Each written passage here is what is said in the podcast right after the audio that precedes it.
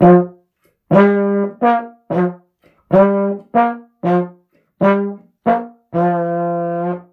I'm Shelly. And I'm Cam. And this is Translating ADHD. Last time we expanded our conversation on impact to talk about positive impact and specifically to talk about the first step in having positive impact as a person with ADHD, which is understanding and embracing your own unique brain wiring. Today, we're going to zoom out a little bit and talk about why positive impact is a cornerstone of the work that we do with our clients and some pathways to begin creating positive impact in your own life. Cam? I think that one of the reasons why we like working with each other, Shelly, is because we have a similar take on the work that we do with our clients. We have a similar philosophy. And Absolutely. that philosophy, yeah. And that philosophy is that even though we're ADHD coaches, we don't just work with people around their ADHD, right? Recognizing that they're humans, they have basic needs and basic wants. Um, one of those wants is to be fulfilled. And we help them manage their ADD or ADHD because ADHD gets in the way of having a fulfilling and successful, determined by the individual, life. So that, in a way, uh, this this is as we talk about this, we're really talking about our work and and what we do with our clients and the value of having a bigger positive impact right? In a way this is our own version of having a bigger positive impact. Absolutely. Um, right? I think one can look to your tagline as a great description of what we do, and I borrow it quite often. You know, we help our clients mac- match action with intention. And why do we do that? Well, we do that so that they can be, do, and have what they want in life. And for a lot of our clients, it seems like a mystery. Even if they know what they want, they don't know how to get there. They don't know how to start creating that positive impact. I'm always struck by one of the core values of most of my clients is integrity. It's something that is really important to them and yet something that they really struggle with. But it has nothing to do with their character, has nothing to do with character flaw or discipline. It has everything to do with ADHD. Right? That ADHD is a challenge with respect to being in integrity, right? doing as you say you will do. And so uh, this hits home for a lot of individuals, right? This hits at a core, and that all humans want to have an impact. And so when we help our clients with managing their ADHD, then there's the, there's the groundwork, the tactical that we're doing, but there's also this strategic, high level goal work. And part of that goal work is to really establish these positive visions of success. And I would say also realistic, because that's another thing that can happen with ADHD is that we can create unrealistic visions of success or that or a should there, right? Uh, well, Adam Levine has ADHD, and so he's been successful, and that's my version of success is to be like Adam Levine, right? I don't think that's going to happen for you, Cam. really? that's mine. I'm I'm still waiting. Still waiting. Um, given uh, that it's your musical talents uh, as the intro and outro music to our podcast, um, maybe our audience can be Touché. the judge as yeah. to whether you have hopes of being the next Adam Levine. Uh, yeah. But yeah, this is a great point. So when I work with clients, I call this the big agenda. And my first job, in my opinion, as a coach is to help my clients get clear on a big agenda that is realistic, but that also really speaks to what that client wants, right? Clients usually come to us problems first, right? So the notion of the big agenda is to get outside of the problems a little bit of the lateness or the what you're not doing or the procrastination or whatever may have you and get to who am I becoming in this process? Why now? What do I want? Is it within my reach? realistically. And if it's not within my reach right now, what needs to change? What needs to happen to make it within my reach? And that is the point that we start getting into actionable coaching work, right? right? What needs to change in order for me to get to this place that I want to go? The we've used the rope bridge as a metaphor here, right? That the rope bridge is this um, again. When we think about a rope bridge, we often think of these sort of shaky, wobbly bridges. I think that explains taking action and getting things done for um, individuals with ADHD, right? Inconsistent, hit or miss at times. And so when we think about really the what are we attaching that rope bridge to, uh, to the far side w- with our clients, we're really imagining positive outcomes, not just a relief of the negative, right? Uh, make which is often how my clients come to coaching is just make this go away. And so that can be helpful, but to really visualize what is that positive outcome that occurs right if we start to manage the add and successfully get across that rope bridge right to have um, to match action with intention. And then on the near side of that rope bridge is to what are we standing on? Right? Your own personal values what matters to you uh, resources. And i think that that's sort of something this is going to be part of what we talk about today is what is a positive impact and the pathways there. So can i start with my rant? I'm ready to go with my rant shelly i love a good cam rant. Take it cam away. rant. those of us with adhd are we're always looking for models. We're looking for examples of others who have been successful before us. And unfortunately um, what we see out there is you always see either famous dead people or you see celebrities who are successful with ADHD. And and those stories are they're inspiring, they're wonderful, but they're they're not necessarily realistic. And they often will paint a picture of a very specific definition of success. Right? Like Richard Branson success. Michael Phelps success.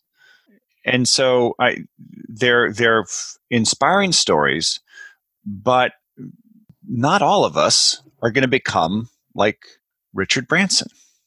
Right. Oh, and, Cam, you're dashing my dreams here. sorry. Well, you you you dash you dash mine when oh. I can't be like uh, Adam Levine. So fair enough. Um, right. And so it, the thing to to be mindful of is there are these are inspirational stories, but they're not necessarily t- to be excellent examples of uh, realistic pathways forward, right? So Scott Kelly, uh, he is a he is an astronaut.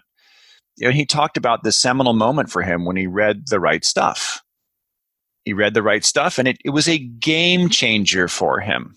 Right, the right stuff is the it's about the the early days of the um, Mercury program, but also about Chuck Yeager and and the whole uh, test pilot program uh, in the Southwest.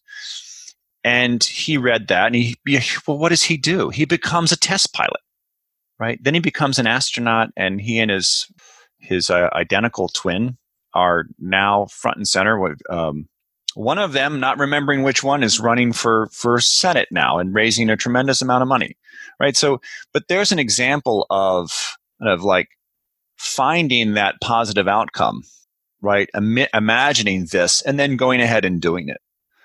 Well, I did the same thing. I read the right stuff. Uh, I think maybe as a senior in high school, and you know, imagined flying jets. Right? Am I flying jets? Did I become an astronaut? No. Um, it certainly was inspiring, but it didn't absolutely flip a switch for me. And so uh, the thing is, is that let these stories be inspiring, but not necessarily models for your own success. And this is where we can kind of loosen up a little bit there because what we can do is kind of like we have this all or nothing approach. Like that success is only, you know, these models of Adam Levine or Richard Branson or Scott Kelly. When in fact, there's many, many people out there who have ADHD, who are finding their way and having a bigger impact. So determining what that bigger impact is, right, is, is really a starting place. Yeah, and I want to add to what you just said, especially around that switch flipping, right? Because I think it's important to call out that that is in and of itself an outlier, right? So be cautious when your role model's stories start with that one aha and everything falling into place. Because I don't know about you, Cam, but in my experience, a lot of my clients seem to be chasing that when they first come to coaching. All right. If I can just have that one aha, that one break. Yeah. And then everything will line up and fall into place. And while we all sort of hope that we have that someday, recognize that that is an outlier. That is not the typical experience. I would right. say that coaching is the the experience of having a lot of smaller ahas over time. Right. Building on those over time. Right. You know, the other thing is that it's it's also Scott is telling a good story, but it's likely not that accurate. Right? Going back to the story of Hewlett Packard, right, which is these two guys in the garage who start their business. And again, they often will talk about this one moment or you know this lucky break when in fact it is multiple moments right, of making decisions and moving forward, right? That Scott did not become who he is now, the astronaut, by one move, right? But to really consider and start to align himself around what does that mean, right? To pay attention in school, to do better, and to move forward there. I think that the other thing I'll say is I, I, there's another place. So that was a great example, Shelly, or a, a great spot where we can get hung up is kind of thinking that there's one switch or there's one move that needs to happen, when in fact it's uh, a little more complicated than that, and and many of them that go together. I think so. So that term I would call that process, right? There's a process involved. Be curious about that process, and we talked about change this is under the process of change, of how do I create this change that I want to have happen. The other thing that happens is this is so we're going to invite you to go big, right? And be a part of something bigger than yourself. But don't try to think that all the way out to the end, right? And have that picture of success before you start. Right? I think that that's where people can get hung up is they kind of hang back and they don't put their toe in the water, right? To get get get wet, get your hands dirty, and let your uh, activities and experiences inform how you proceed forward, right? To to get in there and if you're interested in one area, to volunteer or to have that experience of working in that environment and let that inform as opposed to trying to kind of paint this picture and then just jump right into it. Yeah. And I actually, I'm going to throw in an aside here, and this is completely spontaneous, but it's so relevant. Um, I read a book not too long ago called Why Greatness Cannot Be Planned The Myth of the Objective. And I don't have the book or the authors in front of me, but I will put that in the show notes. And on its premise, this sounds like the most un ADHD friendly book on the planet because it's written by two computer scientists who are studying studying artificial intelligence. And what they started to discover is when they planned an objective for their artificial intelligence, let's say that a robot is able to find its way through a doorway, they had worse outcomes than when they did not plan an objective.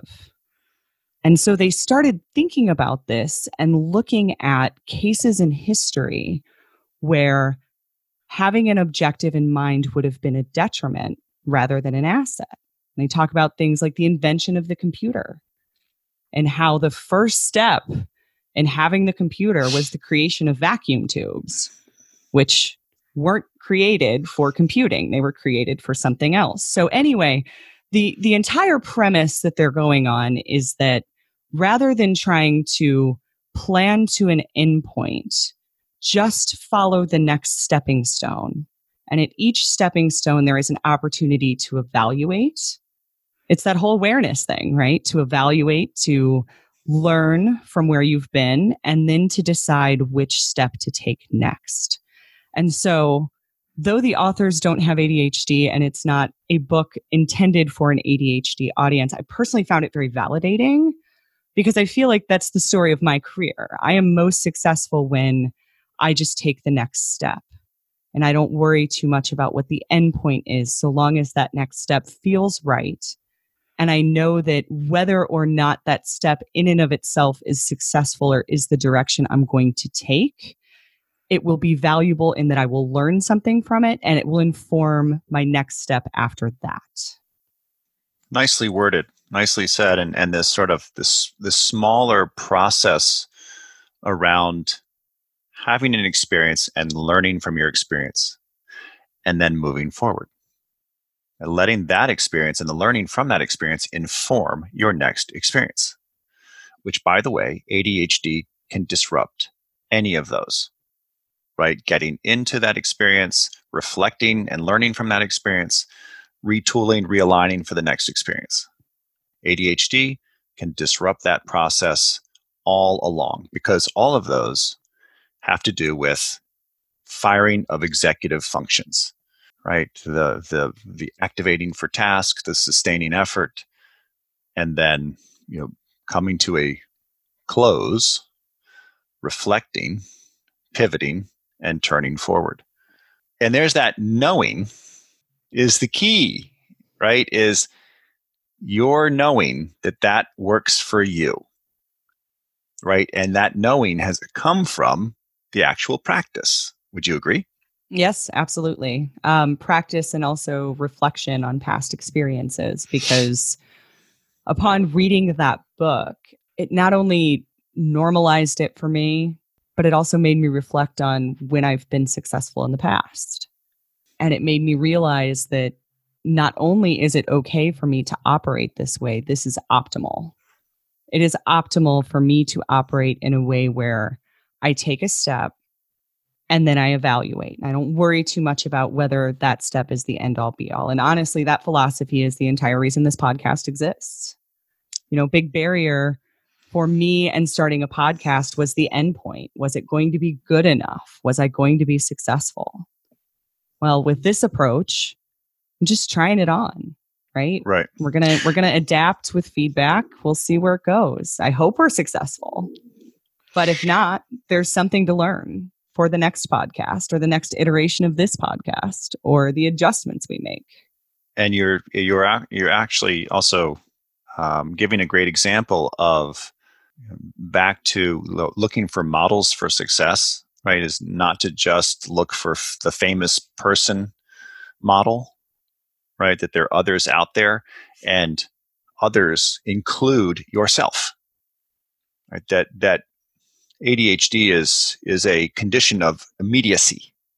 Right? We're in our moment and we're not really considering our history.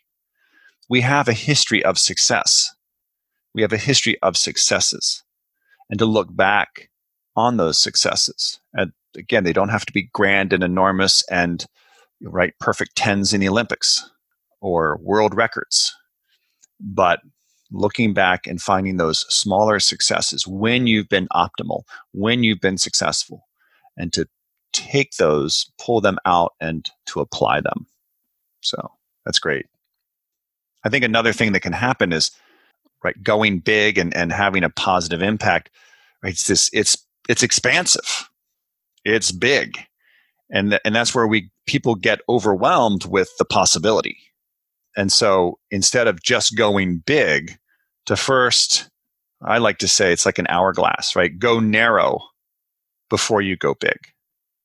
And what I mean by that is to get curious about sort of your specific role, specific environments where you have positive impact. So, yeah, Cam, um, not to keep coming back to the formation of the podcast itself, but I think it's a really relevant example here of going narrow before you go big. I've known for a long time that I want to start a podcast uh, for a number of reasons. Um, one of which, one of my primary strengths is in conversation. I produce content better when I'm having a conversation. But what I didn't know is what's the topic, what's the hook, what makes it different. And I'm not going to go into the whole idea behind translating ADHD again because I did that in episode two. But when that idea came forth, it suddenly all made sense. And I knew exactly who I was going to ask to co host, which was you. And I approached it with make the ask. And if he says yes, take it from there. And if he says no, take it from there. Don't worry about how big it's going to be, how good it's going to be. Just take the step. And so I did. I made the ask. And I guess that brings up sort of a curiosity for me because this on your side might have been a stepping stone that you weren't even looking for. So what was what was that like on your side? Well, if you recall, Shelly, I think it wasn't like I took a long time to consider uh, this decision. No, it was a pretty instant yes. I think I spent more time worrying about what you would say than you took to answer by orders of magnitude. Well, and so I think it was uh, in coaching we talk a lot about informed choice and, and this was sort of this was informed right thinking that it's likely that cam's going to say yes because of our past experience the fact that we've worked with each other the fact that we enjoy working with each other and that you saw your role and you saw a role for me right that it was something that um, and even uh, at conference we even talked about you know, sort of distinguishing that I was the uh, ADHD linguist and you were the ADHD interpreter. Right? Yeah. Um, I, I like I like this as an example because again, it's a great example of kind of dreaming big, but taking real steps. Right. And just what you said there is like make the ask and don't get kind of pulled into what is Cam going to say, uh, what is Cam not going to say, right? Um, and I think that that's where people with ADHD can get hung up, right? Is they don't commit to the ask because they're thinking about uh, the the, the possible outcomes, right? And then get overwhelmed and not necessarily make the ask. Or if Cam says no, that it like destroys the whole uh, concept. Yeah, right? we can sort of spiral outward into potential negative outcomes or even potential scary positive outcomes, right? As much as what if nobody listens? What if it blows up and a million people listen, right? right. Like, and, and it, you can get so mired in that that you don't take the step. Right. From my side, you know, it's, it's, the reason why I responded relatively quickly was because I have a lot of content. I have a, a lot of information that I've cultivated over the years, but disseminating that information is my, I would say, a challenge area. Right. Again, the sequencing of that, the process of rolling that out and so you also recognize, you also are aware uh, or appreciate when I said yes, it was very specific yes, right? Like I'm doing, I want to do this and I don't want to do that. Yeah. right. And, and fortunately, you know, it was sort of how we delineated task and role worked out really well, right? That you were comfortable with what I was not comfortable with and vice versa. You know, so so again that kind of mutual appreciation and recognition of a resource to get across that rope bridge that we talk about, right? To positive outcome. I, I can't help I, I the thing where I'm going to is just appreciating the topic today around journey thinking and positive outcomes and positive impacts. And last week's podcast around embracing your unique brain wiring. And what comes to mind here is sort of like a yin yang picture for me is this in order to go big and have a big impact, there has to be an appreciation of who you are and how you operate in the world.